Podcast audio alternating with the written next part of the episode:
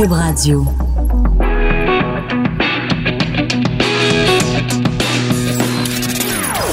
Des opinions bien à elle. Sophie Durocher. Son franc-parler ne laisse personne indifférent. On n'est pas obligé d'être d'accord. Bonjour tout le monde, c'est Sophie Durocher sur les ondes de Cube Radio. On n'est pas obligé d'être d'accord. Il fait fret. Il fait vraiment très froid. En tout cas, ici à Montréal, au coin de Sainte-Catherine et Berry, on se les gèle.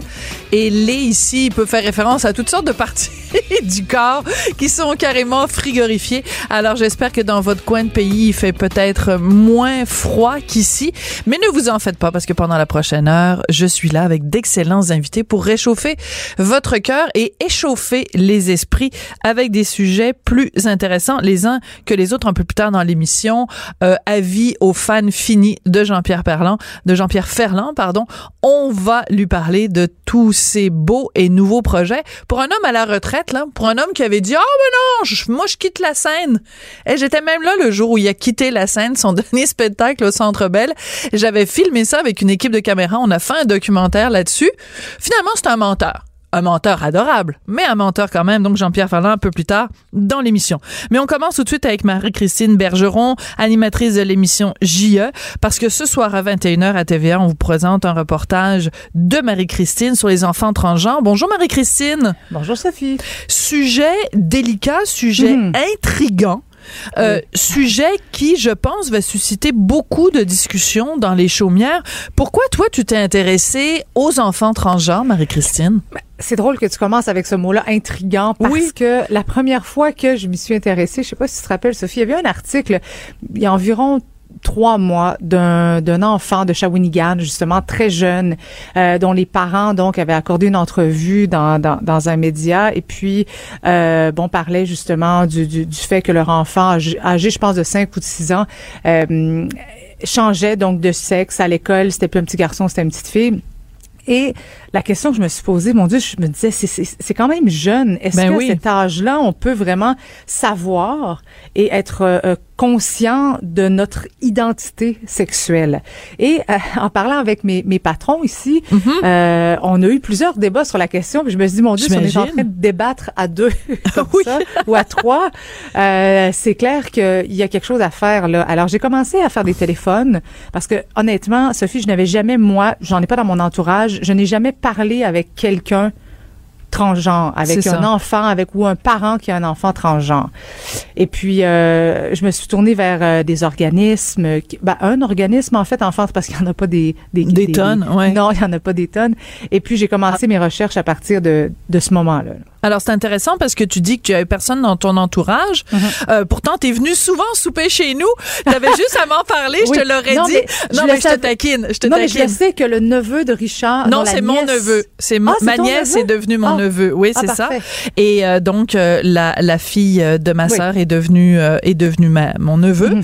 Et euh, et pour pour Richard et pour moi et pour mon fils et pour tout le monde, ça a été une transformation qui s'est fait euh, qui s'est faite euh, euh, en famille. C'est-à-dire qu'on a assisté à toutes euh, les étapes. On l'a Mhm. entouré, on l'a on entouré d'amour et de bienveillance. Mais c'est le secret, Mais- le secret. mais en même temps, ça nous a aussi ouvert les yeux à plein de choses. Et je te dirais deux choses que sûrement tu as remarqué dans ton reportage. Premièrement, la quantité de préjugés qu'il y a à, à l'égard des gens qui euh, font cette transition-là. Et deuxièmement, une certaine souffrance. C'est-à-dire que Ah oui. dans le cas de, de ce membre de, de, de ma famille, ce n'était pas de la souffrance, mais il côtoie plein de gens qui sont en détresse. Je pense que le taux de suicide est très élevé chez les C'est personnes la transgenres. moitié. La moitié, selon les statistiques, c'est la moitié des enfants transgenres qui présentent à un moment donné de leur vie, de leur transition, des idées suicidaires, des idées sombres. C'est quand même donc C'est très énorme. élevé. C'est énorme, c'est énorme. Et euh, euh, tu sais, quand tu parlais, Sophie, des, des, des préjugés, c'est que moi, je je m'attendais à avoir des commentaires sur les réseaux sociaux Ouais. après l'émission. Ouais. Et depuis ce matin que j'ai euh, qu'on a mis sur euh, Mhm. sur Facebook l'extrait, un extrait d'à peu près 30 secondes de l'émission, en deux heures, on a à peu près 1000 commentaires et là-dessus, il y en a environ 700 de méchants. T'es pas sérieuse. Honnêtement, là, je suis pratiquement en choc parce que je me dis, mon Dieu, je Mm. veux pas que, que que les jeunes qui ont, qui ont témoigné ce soir soient victimes de, de, de, de messages transphobes. Exactement. Alors, j'ai appelé mes jeunes, je leur ai demandé, est-ce que ça va? Est-ce que, mais eux, pour eux, ça fait tellement partie de leur ben, quotidien d'entendre ça que pour eux, ils disent non, non, Marie, tout va bien, on est bien entouré. Alors, je suis, tu sais, c'est la maman en moi qui veut protéger ceux qui ont accepté de témoigner ce soir. Mais en même temps, c'est, c'est pas juste ton côté maman, c'est aussi ton côté euh, journalistique, c'est-à-dire que comme reporter, comme mhm. enquêteur, on, on, on, veut protéger nos sources, les gens qui acceptent, et c'est énorme, euh, c'est énorme, quelqu'un qui accepte de, de, de, témoigner à visage découvert à la caméra, on, on leur demande énormément. Donc, on veut pas, en plus, qu'il soit exposé à de la haine. Alors, c'est drôle que tu, parles de cet extrait-là parce que j'aimerais en faire jouer un extrait, justement, pour que les gens sachent de quoi on parle. Donc, un extrait de JE présenté ce soir à 21h à TVA. Quand j'étais jeune, euh, je me sentais, ben, tu sais, pas comme les autres, mais pas normal non plus c'est ça. Nous, on a fait juste jouer un, petit extrait. Mais, mais quand tu dis 70% autrement dit, des commentaires sont, sont méchants, euh, c'est qu'il y a beaucoup de gens qui, euh, euh, on, a, on a le droit, sans être méchant et sans avoir de propos haineux, de se poser quand même des questions.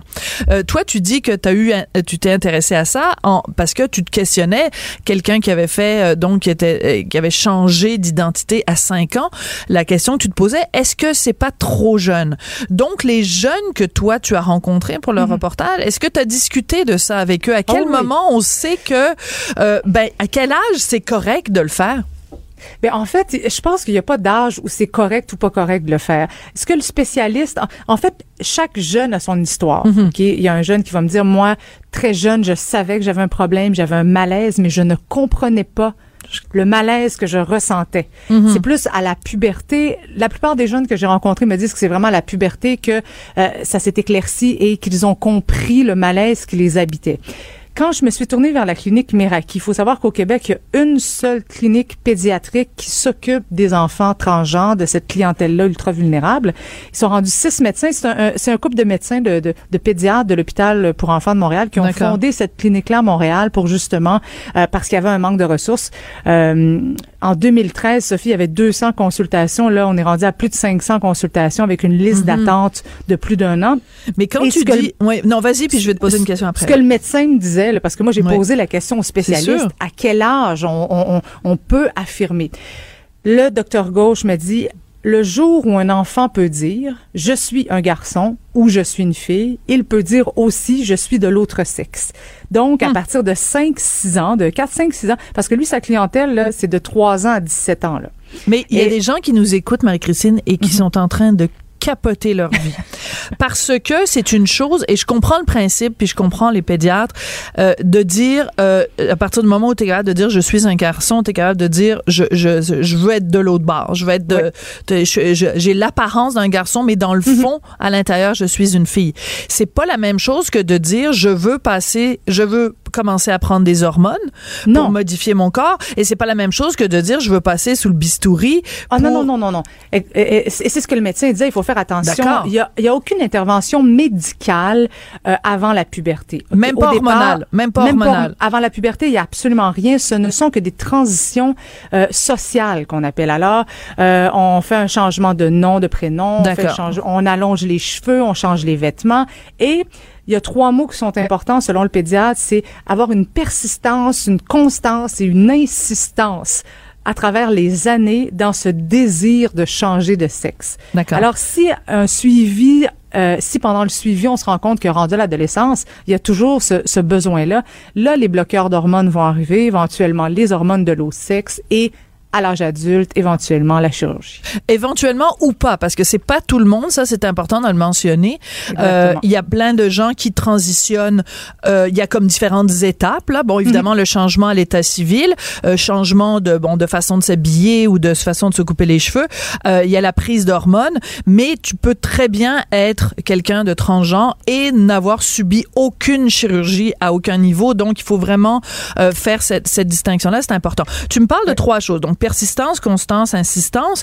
Il reste que si, mettons, à 5 ans, un, un enfant dit, euh, bon, ben moi, je suis, euh, vous pensez tous que je suis un garçon, en fait, je suis une fille, et que, mettons, euh, Nicolas se fait appeler Amanda, Ouais. Euh, donc sur son état civil, théoriquement, c'est changé, mais c'est pas un peu tôt quand même. C'est-à-dire que, euh, je veux dire, c'est tout à fait possible que quatre ou cinq ans plus tard, on se rende compte que ce n'était qu'une phase qu'il traversait. C'est là Mais- que la persistance devient importante. Selon, selon les, les spécialistes que j'ai consultés, c'est excessivement rare qu'une fois que le processus est vraiment enclenché, qu'il y ait un retour en arrière. Il y a personne qui a de remords, il y a personne qui a de regrets, Ben, il y a je dirais personne pas- qui dit j'étais mieux avant. OK. On dit pas personne, mais on dit que c'est excessivement rare. Et euh, ceux qui vont jusqu'au changement non à l'état civil, ils ont des euh, parce que pour faire cette demande-là, il faut une lettre de spécialiste Oui. d'un médecin, d'un pédiatre, d'un- d'un d'un psychiatre pour confirmer la dysphorie du genre. Alors c'est ça c'est le terme médical Mhm. Oui. pour euh, la- la- les transsexuels. Mais alors ça, ça ça arrive, mais semblerait que c'est excessivement rare que les jeunes retournent en arrière. D'accord. Alors, c'est intéressant parce que, euh, de façon générale, il y a beaucoup de gens qui ont un malaise avec les personnes transgenres et ce malaise est exacerbé par le fait que ce soit quelqu'un qui a moins de 18 ans.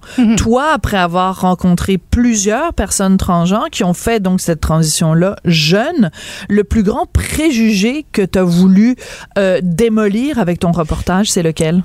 C'est que ce n'est pas un choix ou un caprice. Je lis sur les réseaux sociaux depuis Oui. ce matin les gens, oh mon Dieu, on leur met ça dans la tête, c'est une mode. Mais si c'est, c'est tellement pénible de passer à travers. De toute façon, tu l'as vu avec ton ton ton neveu, ta nièce. Oui. Euh, euh, c'est tellement pénible. Ça peut tellement être difficile, surtout si t'es pas bien entouré, si t'as pas bien le malaise et cette souffrance reliée à la dysphorie de genre justement. Si ces jeunes-là avaient le choix, ils passeraient par un autre chemin. Oui. Et c'est un peu ce que je veux démontrer. Et c'est ce que je trouve tellement que les témoignages que j'ai obtenus sont, sont criants de vérité. C'est, c'est quand même rare que quelqu'un témoigne à la caméra comme la mère que je vais vous faire entendre ce soir. La mère qui me dit, écoute, pour moi, là, j'ai un deuil à faire. J'avais l'impression que je perdais mon enfant, que elle dit même, je n'aimais pas la fille qui était devant moi parce que j'avais l'impression qu'elle me volait mon garçon. Mm. Ce sont des termes fort. forts. Ce sont des termes forts, mais je, je comprends fort bien parce que tous les gens qui nous écoutent et qui ont un enfant ou qui ont un neveu et qui ont, qui ont une nièce, enfin, si on est entouré de, de gens, puis même euh, à l'âge adulte, imaginez, mettons, euh, votre meilleur ami. Euh, vous êtes amis depuis euh, 25 ans avec Gérald. Ben, à un moment donné, Gérald y arrive, puis c'est Géraldine. C'est pas Ouais. qu'on n'aime pas Géraldine, c'est que on s'ennuie de Gérald parce qu'il y avait des choses qu'on faisait avec Gérald, il y avait des habitudes qu'on avait et c'est sûr que Géraldine c'est c'est quelqu'un d'autre mais il faut qu'on dise au revoir à Gérald et se dénuer totalement de tout jugement, de toute pression.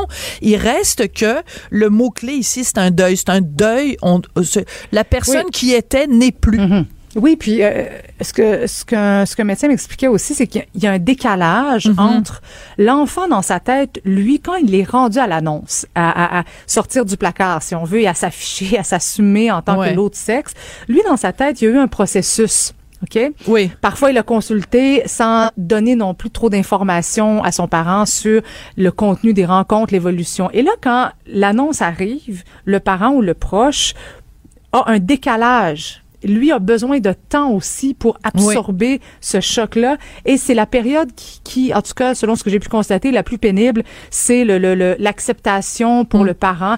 Le jeune, souvent, se tourne vers le parent puis souhaite avoir des bras ouverts, des bras com- compréhensifs, euh, une oreille attentive. Mais il y a des parents pour qui c'est plus difficile un petit peu aussi, puis que les parents doivent consulter aussi pour bien accompagner son enfant à travers ce cheminement-là, ce qui ne doit pas être évident non plus. Là. Non, puis c'est correct de le reconnaître aussi parce qu'il faut pas non plus euh, prétendre que bon euh, quelqu'un euh, de- de- décide quelqu'un donc euh, et, et souffre de dysphorie de genre et puis que tout ça se fait un en claquant des doigts et deux dans l'allégresse, la joie et la et la bonhomie là. Il reste que il y a des fois ça ça, ça grince, des fois c'est plus difficile, des fois et c'est c'est le temps en fait qui Ah oui. fait en sorte Et- que tout ça se règle.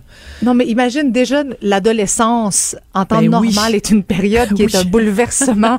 Oh, on rit parce qu'on s'en rappelle encore. Ben Nous, on vient qu'on se cherche, on se trouve pas beau, on a des problèmes avec notre corps. Bon, puis moi j'ai un préado à la maison. Ah oui. Alors on sait, on sait c'est quoi. Alors imagine quand à cela vient s'ajouter Oui. un, un- un mal-être avec le corps, avec l'identité et inévitablement, ça a un impact aussi sur les relations amoureuses parce que Frédéric, qui est une super belle fille, une belle adolescente, ouais. euh, mais elle a quand même les organes génitaux masculins. Elle me disait, pas évident de se trouver un chum. non. J'ai dit, mon Dieu, c'est vrai, il faut, il faut qu'on pense aussi à ça. Pour eux, c'est, ça, ça peut refroidir euh, quand elle, elle me disait, sais, je rencontre sur les réseaux sociaux, je mets une photo. Quand je suis rendue à expliquer ma réalité, ma, souvent, ça, ça, ça refroidit les, ça. autres. Mais, mais, mais c'est tellement important que tu fasses ce reportage-là parce que, mm-hmm. euh, ben, je pense les chiffres, tu les as sortis. Hein, c'est 228 jeunes euh, qui ont demandé mm-hmm. à changer de sexe euh, parce que Autorisé. les Autorisé, c'est ça. Donc, il y, en a plus qui ont fait la demande peut-être, mais c'est vraiment 228 où l'État civil a autorisé le changement de sexe. D'accord. Et c'est et ces 228 personnes là et mm-hmm. plus plus plus bon ceux qui ont qui ont demandé qui l'ont pas nécessairement obtenu, c'est c'est des gens qui euh, ont droit de parole. C'est des mhm. gens, euh, il faut, c'est important de connaître leur histoire, connaître leur motivation et euh, et sans porter de jugement, parce qu'après on peut se questionner comme société. Est-ce que en effet il y a de la pression des pères Parce que bon, il y a plein de psychologues aux États-Unis qui ont euh, émis, qui ont fait des recherches sur ce phénomène-là, mais c'est, c'est peut-être l'objet d'un, d'un autre reportage. Pour l'instant, c'est important de leur donner la parole et c'est ce que tu fais ce soir. Merci beaucoup, Marie-Christine. Oui, oui, oui c'est, j'allais juste préciser qu'à la fin de l'émission, je vais faire un tour à la clinique, la seule clinique au Canada où on fait les opérations de changement de sexe. Donc ça, c'est une fois l'âge adulte, mais je voulais démontrer un peu où, qu'est-ce qui attend ces jeunes-là à l'âge adulte. Alors, j'ai euh, fait une entrevue avec une des seules, ils sont trois chirurgiens plasticiens hum. au Canada à faire ce type d'opération-là. Alors, c'est fort intéressant. Ce soir, 21h. Ben écoute, absolument fascinant. On écoutera ça, c'est sûr. Euh, Marie-Christine, merci beaucoup d'être venue nous parler. Merci beaucoup à toi, Sophie. Marie-Christine Bergeron, donc, qui est animatrice de l'émission euh, JE. Puis, habituellement, quand je fais une entrevue avec quelqu'un qui, qui a fait un documentaire ou qui a fait un reportage, ben, je fais mon travail de journaliste, c'est-à-dire que je m'assois puis j'écoute le documentaire ou je lis le livre ou etc. Puis là, dans ce cas-ci, ben non, je l'ai pas fait parce que Marie-Christine, elle voulait vraiment nous donner envie de regarder ça ce soir. Et je trouve que c'est aussi une, une, approche qui est intéressante parce que peut-être que si, en effet, j'avais vu le documentaire, j'aurais dit, ben là, dans le documentaire, on voit ci, puis on voit ça, puis on voit ça. Fait qu'on va tous regarder ça ce soir à 21h, comme ça, on sera tous au même niveau. Mais comme c'est intriguant, comme c'est intriguant, j'ai vraiment très hâte de voir ça. On n'est pas obligé d'être d'accord. Joignez-vous à la discussion. Appelez ou textez. 187 Cube Radio. 1877 827 2346. Avec euh, le mouvement MeToo, on a l'impression qu'on n'a jamais autant entendu parler euh, d'agressions sexuelles, de victimes d'agressions sexuelles euh, qui témoignent du calvaire euh, qu'ils ou elles ont traversé. Et parmi ces gens qui ont été euh, victimes d'agressions sexuelles, il y a beaucoup de gens qui, au fil des ans, ont été victimes de prêtres euh, pédophiles. Donc, différentes euh, églises, différentes dénominations, différents lieux ici à travers le Québec. C'est le cas de ma prochaine invitée. Elle s'appelle Shirley Christensen et dans les années, fin des années 70, début des années 80, alors qu'elle n'avait, imaginez-vous, que six ans, donc, ça a duré pendant deux ans, de six à huit ans. Elle a été euh, agressée par un prêtre. Elle est au téléphone. Bonjour, Madame Christensen. Bonjour, Madame Durocher. Écoutez, euh, la raison pour laquelle on voulait vous parler aujourd'hui, c'est que ben, on est amis Facebook, vous et moi, et euh, récemment vous avez placé sur Facebook un rappel historique. C'est que il y a neuf ans de ça, la Cour suprême c'est pas rien. La Cour suprême vous avez permis de poursuivre au civil cet homme qui vous a euh, agressé sexuellement et vous avez écrit sur Facebook ben moi je vais continuer à me battre euh, pour que ce fameux délai de prescription contre euh, les, les agressions sexuelles qui existent au Québec, ce délai de trois ans, pour que ça disparaisse. Est-ce que vous pouvez nous expliquer un petit peu plus précisément de quoi il s'agit? Oui, en fait, c'est que, bon, auparavant, euh, c'était euh, trois ans euh, que la victime d'agression sexuelle avait pour pouvoir poursuivre au civil son agresseur. ça a quelque peu changé au cours des années.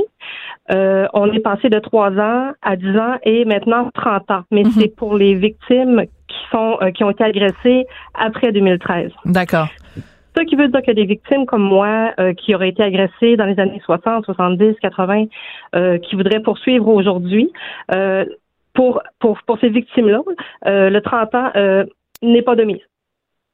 Donc, on reste avec les anciens, les anciens critères. Parce que, dans le fond, quand la Cour suprême vous avait euh, rendu cette, cette décision-là, c'est que elle venait renverser une décision préalable. Il y avait la Cour supérieure, la Cour d'appel, qui disait, ben non, euh, vous, cette jeune dame ne peut pas poursuivre parce qu'il y a un délai de prescription de trois ans.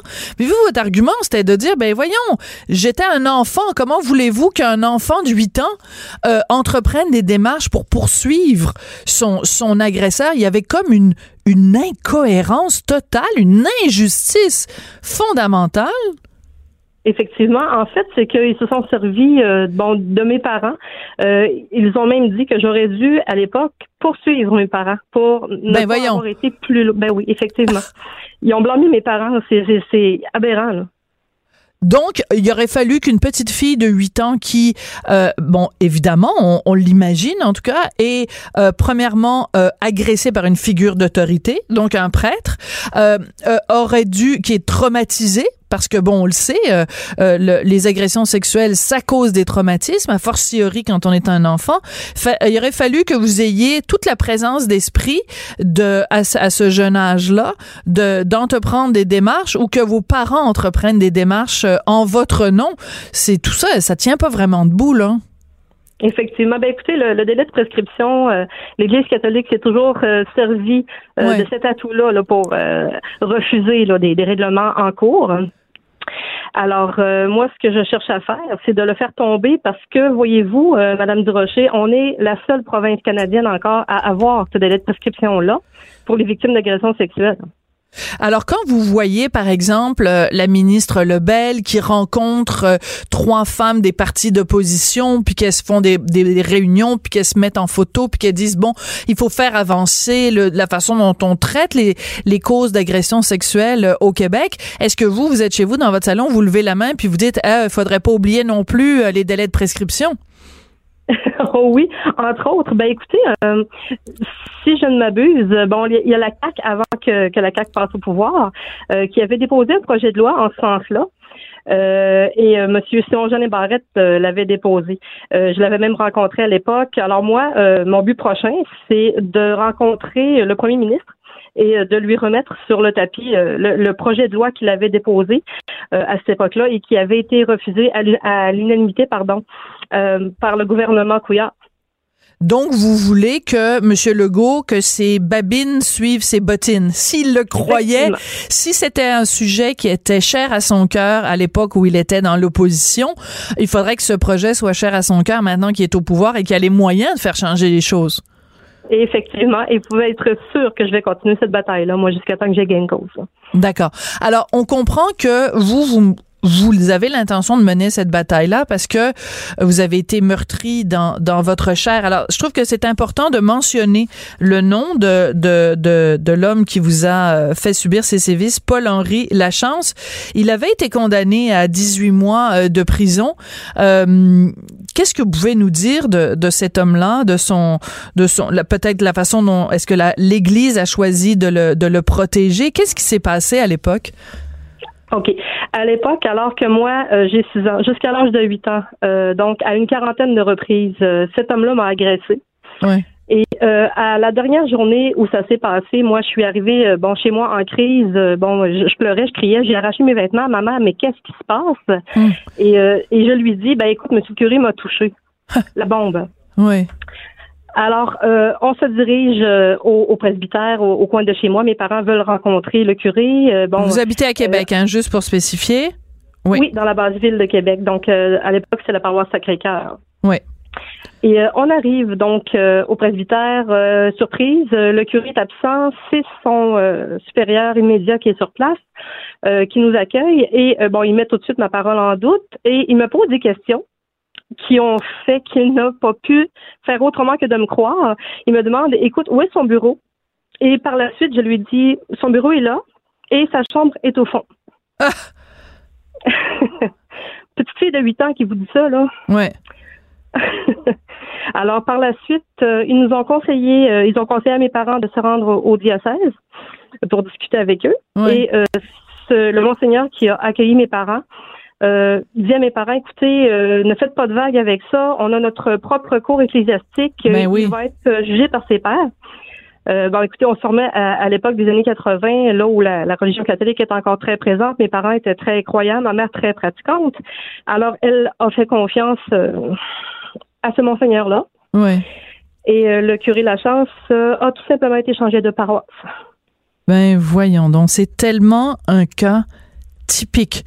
Au lieu de dire on va euh, mettre ce gars-là, on va lui faire subir un procès, on va le mettre en prison éventuellement si les faits sont avérés, on choisit comme combien de fois, pas juste au Québec, aux États-Unis, en France, partout, on choisit de déplacer le problème. Donc, est-ce que vous savez si euh, cet homme, donc Paul-Henri Lachant, est-ce qu'il a fait d'autres victimes après avoir été changé de paroisse? Euh, aucune victime connue dénoncée. Euh, sûrement, sûrement qu'il y a eu d'autres vic- d'autres victimes parce qu'un pédophile, notamment, ne fait ne fait jamais qu'une seule victime. là. Euh, par contre, personne ne s'est déclaré. Moi, à l'époque, c'est pour ça que j'avais fait lever le voile sur euh, mon identité euh, de façon publique, parce Oui. que je me disais, si jamais il y a d'autres victimes, elles vont savoir qu'elles ne sont pas seules. Et est-ce qu'il y donc il y en a pas qui se sont manifestés depuis? Non. Ben, il y a peut-être des gens qui nous écoutent et qui, à l'époque des faits, n'avaient pas entendu parler de votre histoire et qui peut-être vont se reconnaître ou vont se rappeler justement avoir été en contact avec Paul-Henri Lachance et que euh, ils vont peut-être euh, aller de l'avant. Alors quand on, je disais tout à l'heure qu'il avait passé 18 mois en prison, c'est qu'il a fini par avoir un procès. Oui, au criminel, parce qu'on est d'abord allé au criminel. Donc, moi, mon agresseur euh, a eu une sentence de 18 mois ferme et sur ces 18 mois-là, il en a purgé 12 parce qu'il euh, a trouvé que la sentence était trop sévère à son endroit. Euh, il est allé en cours d'appel pour euh, faire réviser la sentence. Il, a, il a eu cette audace-là. Et finalement, il en a purgé 12. Il en a purgé 12. Mais donc, vous êtes allé donc au criminel, il a été trouvé coupable. Donc, vous avez quel âge quand vous devez, est-ce que vous avez été obligé de témoigner en cours à l'époque? Oui, oui, oui, effectivement. là. moi, j'ai dû témoigner. Euh, j'ai euh, même fait face à mon agresseur. Là. Je lui ai lu une lettre en le regardant directement dans les yeux. Est-ce que vous vous souvenez ce que vous lui disiez dans cette lettre-là? Euh, oui, mon Dieu, je lui ai dit à quel point ça avait pu détruire mon enfance, à quel point je lui faisais confiance à l'époque. que Pour moi, pour moi, c'était comme un ami. Euh, donc, le, lien de confiance était brisé. Euh, le fait que je ne puisse même plus écouter, euh, je, je vais vous dire quelque chose de grave.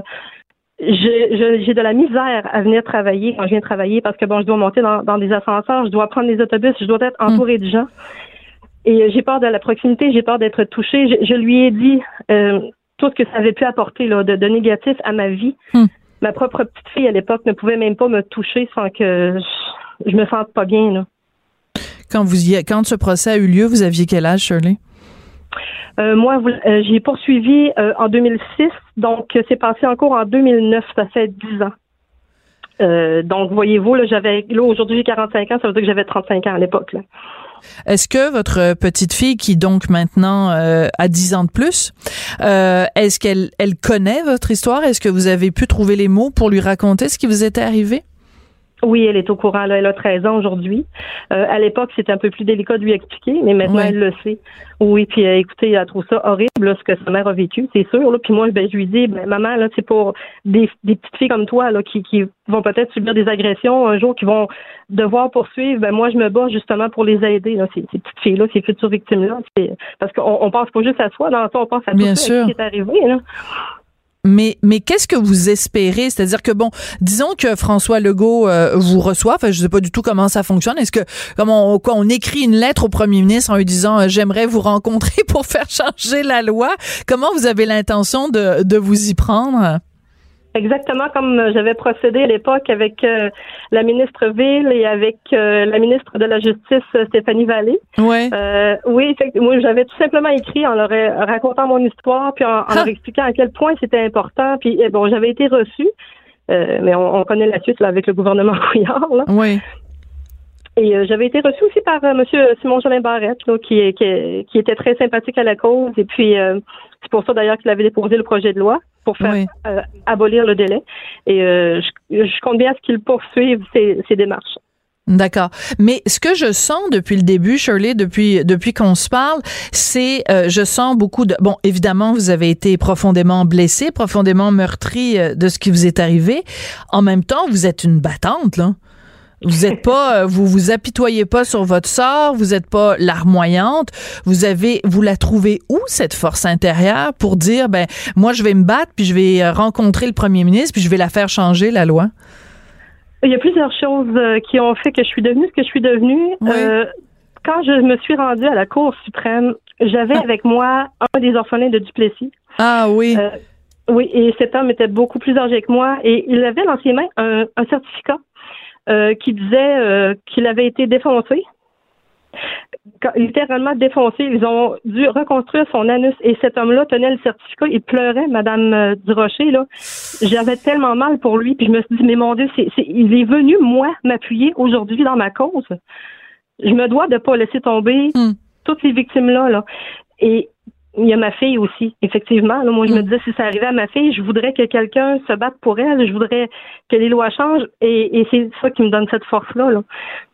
Mais je comprends. Heureusement que j'ai vé- je je vais même peut-être être ironique en disant, ben, heureusement que j'ai vécu quelque chose comme ça. Parce que je me battrais pas pour ça aujourd'hui. Est-ce qu'il y a quelqu'un qui le ferait aujourd'hui?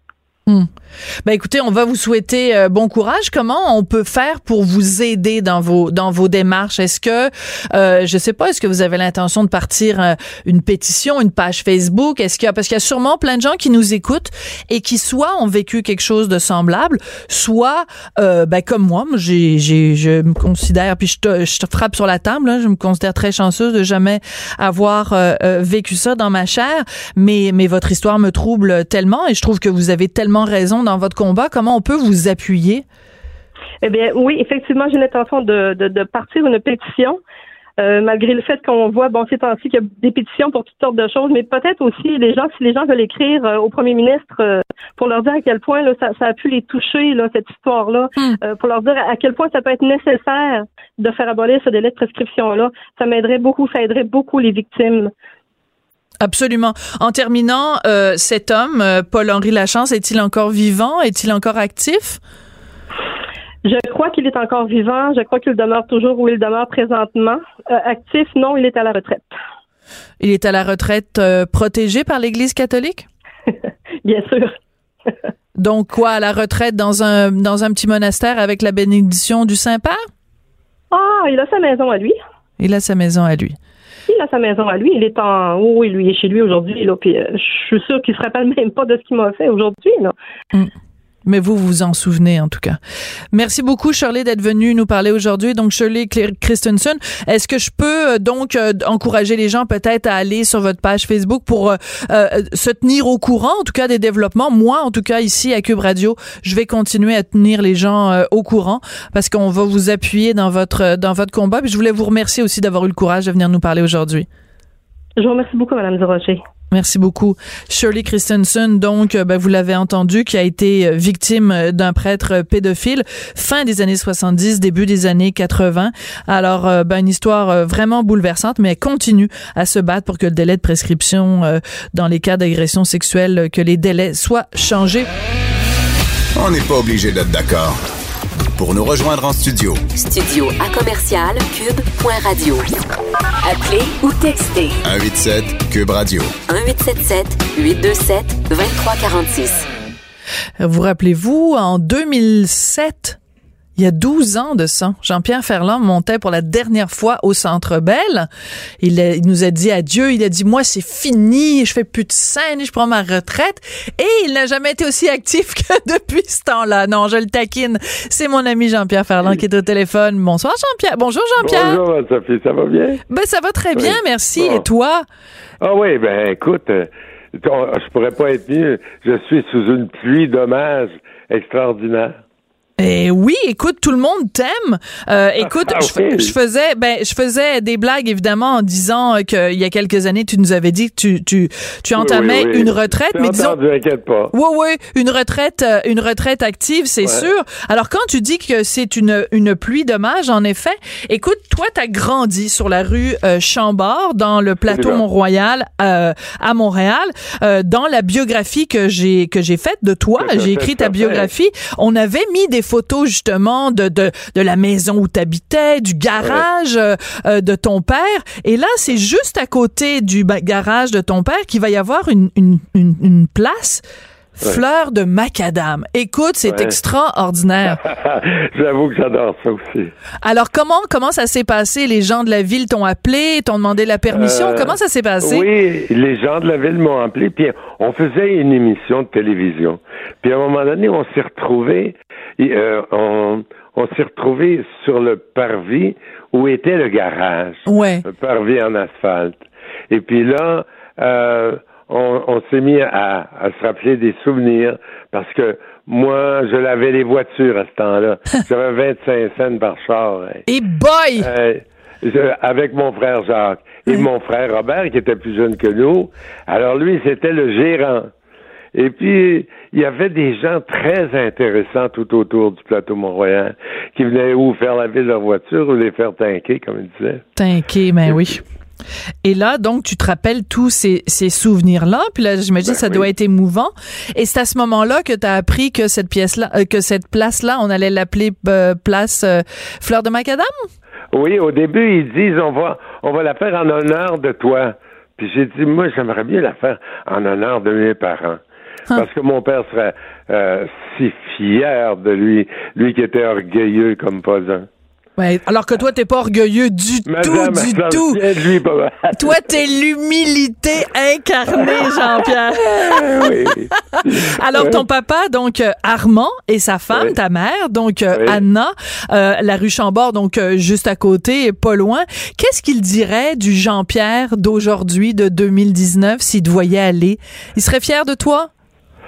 Euh, à- euh, ma mère, oui, parce que la première fois, alors, la première chanson que j'ai faite de toute ma vie, c'était euh, un disque, c'était- à cette époque-là, un 78 tours. Ouais. Et ma mère m'a raconté qu'en rentrant au IGA, la, la, la, la chanson jouait. Hein? Et puis ma mère a arrêté tout le monde. Elle a dit Oh, c'est mon fils qui chante C'est mon fils qui chante Alors, elle, alors, euh, elle était fière de moi. Elle était fière de toi, mais je pense Ouais. qu'elle le serait encore euh, Ouais. aujourd'hui.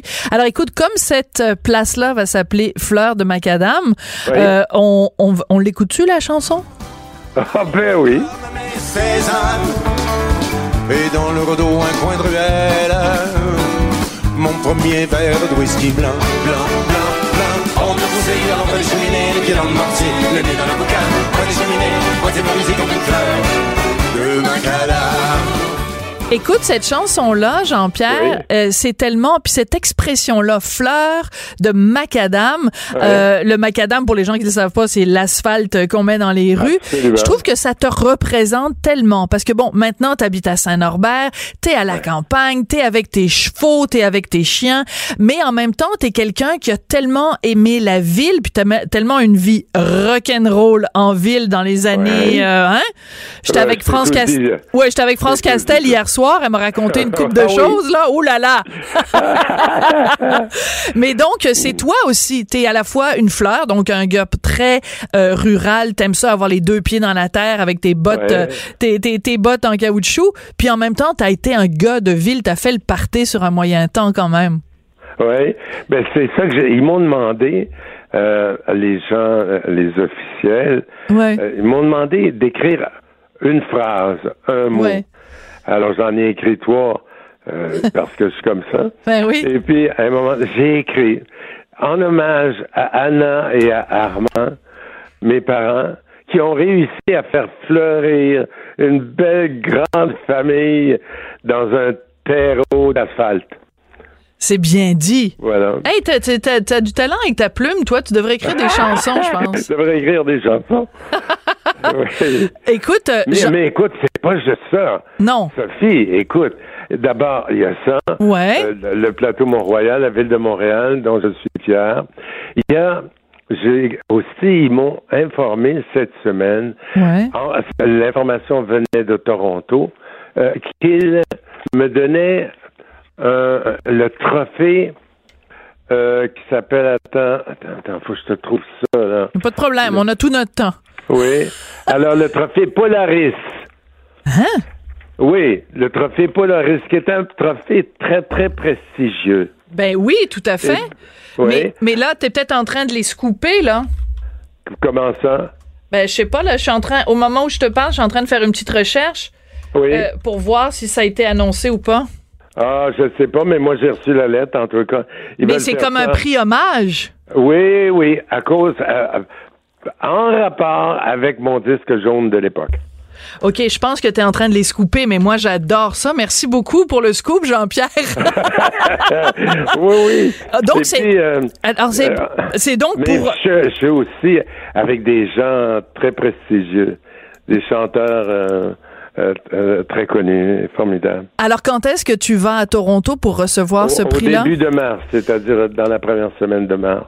OK, ben écoute, vous l'aurez entendu Et- pour la première fois. Je te le dis à toi, dis-les pas à personne, mais Ben non. je- écoute, je, à un moment donné, j'ai voulu, j'ai eu envie de dire bien, peut-être que c'était un bon moment pour euh, refuser le prix euh, et puis dire à M.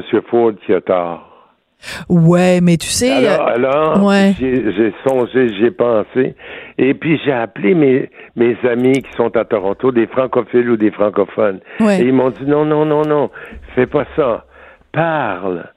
Va le chercher, ton prix, et parle. C'est ça qui est important. OK. Alors, Attends, tu es en train de me dire Oui. que tu vas aller à Toronto recevoir un prix hommage Polaris. Puis que là, tu vas regarder les Anglos dans les yeux. Puis tu vas leur dire ce que tu penses de la façon dont ils traitent les francophones et les franco-ontariens.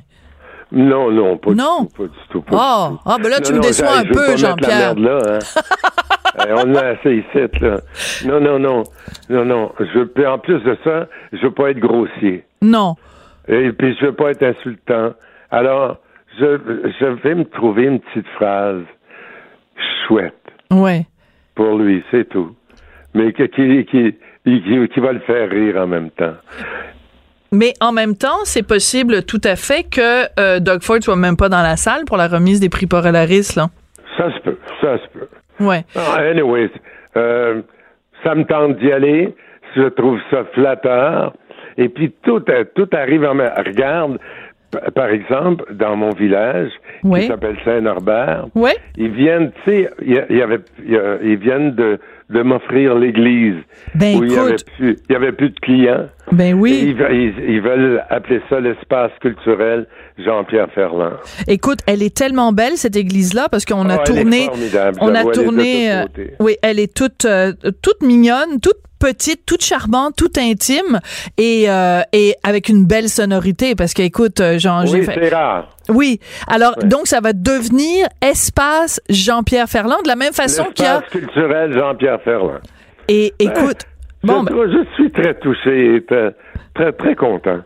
Quand tu vois tous ces hommages-là, est-ce Oui. que euh, ça te conforte? Parce que je sais que dans le fond, t'es quelqu'un qui doute, t'es quelqu'un qui, euh, Oui. qui qui qui cherche, t'es quelqu'un qui euh, qui a besoin de, de cet amour-là, qui a besoin de te faire dire euh, que qu'on t'aime. Est-ce que ça te rassure? Est-ce que ça, ça ça vient combler ces, ces questionnements-là? Est-ce que tu te rends compte? Si ça comblait pas mes inquiétudes, je serais un cave. Je te le dis. Oui. Euh, puis oui, ça me plaît, ça me fait plaisir et ça m'encourage. Et puis à continuer comme, par exemple, tu parlais euh, du spectacle que j'ai fait pour la dernière fois. À un moment donné, j'arrive au IGA. Il y a euh, un petit peu après mon abandon, appelez ça. Tes adieux. Comme ça. Ouais. Mes adieux. Et la femme me regarde, elle dit, Monsieur Ferland? J'ai dit oui. Elle dit, vous êtes bien, Monsieur Ferland? J'ai dit oui. Elle dit, êtes-vous toujours à votre pension? C'est charmant. Là, je l'ai regardé dans les yeux, je dis, Madame, ma pension vient de se terminer à l'instant même. Et C'est- puis, euh, Mais, voilà. mais, mais si- il reste que on fait des blagues, mais c'est vrai quand même qu'on on pensait que tu allais complètement Ouais, mais arrêter écoute. la scène. Mais la scène, c'est trop fort. C'est un attrait qui est trop fort parce que là, le 6 février à la salle Wilfrid Pelletier de la Place des Arts, puis au. Centre Vidéotron à Québec le 9 février, tu vas présenter ce spectacle-là, Toutes les femmes de ma vie. Ah oui, Euh, avec des chanteuses extraordinaires que j'admire. On a euh, 11, 11 belles voix, 11 belles voix de femmes. Et euh, c'est... euh, Ah, en tout cas, c'est- j'ai assez hâte de faire ce spectacle-là. On fait nos répétitions à compter de lundi. Et j'ai très hâte. Très hâte de leur dire merci. Très hâte de danser avec elles. C'est, c'est, ce sont mes, les, les, les plus gentilles et les meilleures chanteuses du Québec. On va écouter un petit extrait parce qu'il y a un album évidemment qui est sorti. Donc c'est des duos. Tu chantes avec euh, Yama Laurent, Le Soleil emmène au soleil. On en écoute un petit extrait. OK? Le soleil emmène au soleil. Le matin, au midi, et les enfants jouent avec la vie. Le soleil emmène au soleil.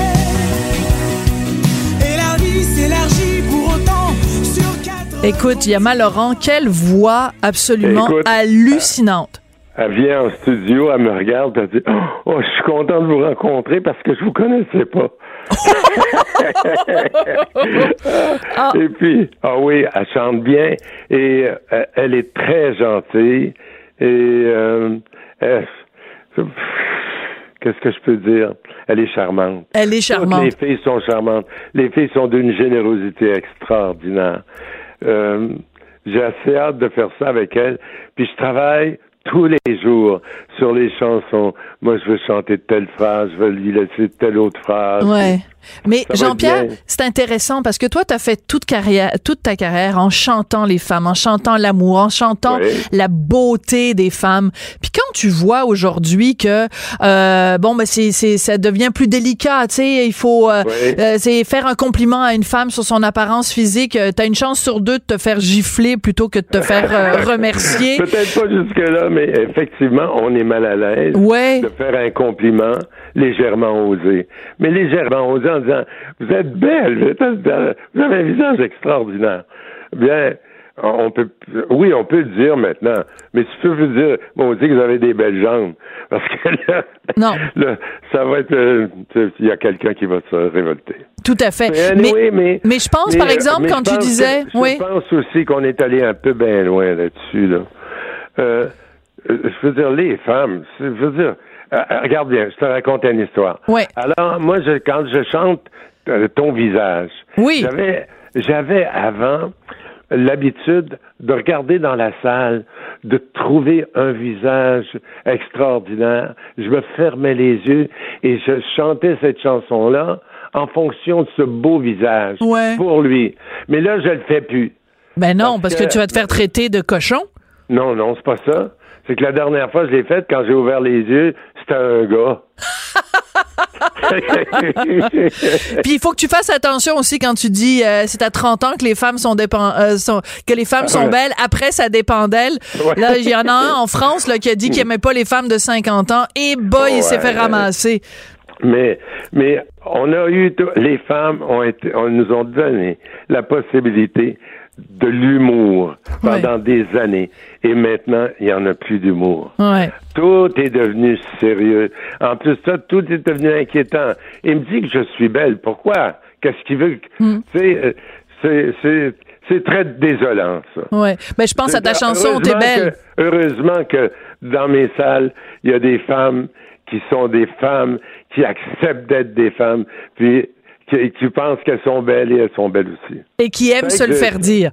Qui aime se le faire dire. Heureusement qu'il en reste encore Ben des femmes oui, comme ben ça. oui. Jean-Pierre, c'est un plaisir. Merci beaucoup d'avoir été là. Sophie, je t'adore, comme ben, toujours. Ben, moi, je t'adore, même si j'ai T'embrasse. 53 ans puis que t'as dit qu'à 50. Alors, oh, ben là. t'es rendu à 53 ans. Ben oui, en tout cas, on s'en reparlera. Il est Hey, non, non, moi, je suis 14h53 rendu à d'ailleurs. 85. 80, mais tu les fais pas, 85. tu les fais pas. Jean-Pierre, je t'embrasse, je te dis merci. Et euh, donc, tu vas être sur scène le 6 février à Montréal puis le 9 à Québec. Merci, je t'embrasse. Ciao, ciao. Tout le monde a droit à son opinion. Elle requestionne, elle analyse, elle propose des solutions. De 14 à 15. Sophie Durocher. On n'est pas obligé d'être d'accord. Récemment dans le journal, euh, je parlais de Slav parce qu'il y a un documentaire qui a été présenté à Radio-Canada sur euh, Slav, justement, où on a décidé de, de faire un dialogue, en fait, entre les artisans de Slav, la pièce de Robert Lepage et Betty Bonifaci, et les opposants de Slav. Et euh, je terminais mon texte en disant comment ça se fait qu'on a laissé des gens censurer cette pièce-là? Comment ça se fait qu'on leur a donné autant de visibilité? Ben, c'était la première de Slav Nouvelle Mouture hier soir. Et l'organisateur de la manifestation est interviewé dans la presse et dit c'est toujours pas bien. Même la nouvelle version, c'est pas encore comme il faut. Savez-vous pourquoi? Parce qu'on voit souvent des personnes noires sur scène mises dans des positions de soumission derrière des barreaux. C'est parce que c'est un spectacle sur l'esclavage. On s'entend-tu? C'est un tout petit peu normal qu'il y ait des gens derrière des barreaux. Savez-vous quoi? Il y a peut-être même des gens avec des chaînes aux pieds, des chaînes aux mains. C'est un spectacle sur l'esclavage, monsieur. Qu'est-ce qu'il faudrait? Il aurait fallu que vous soyez là au moment où Robert Lepage écrive son spectacle puis que vous le teniez la main pour que ce soit correct, pour que vous soyez content, que vous arrêtiez de manifester. Je n'en peux plus de ces gens qui sont jamais, jamais, jamais contents.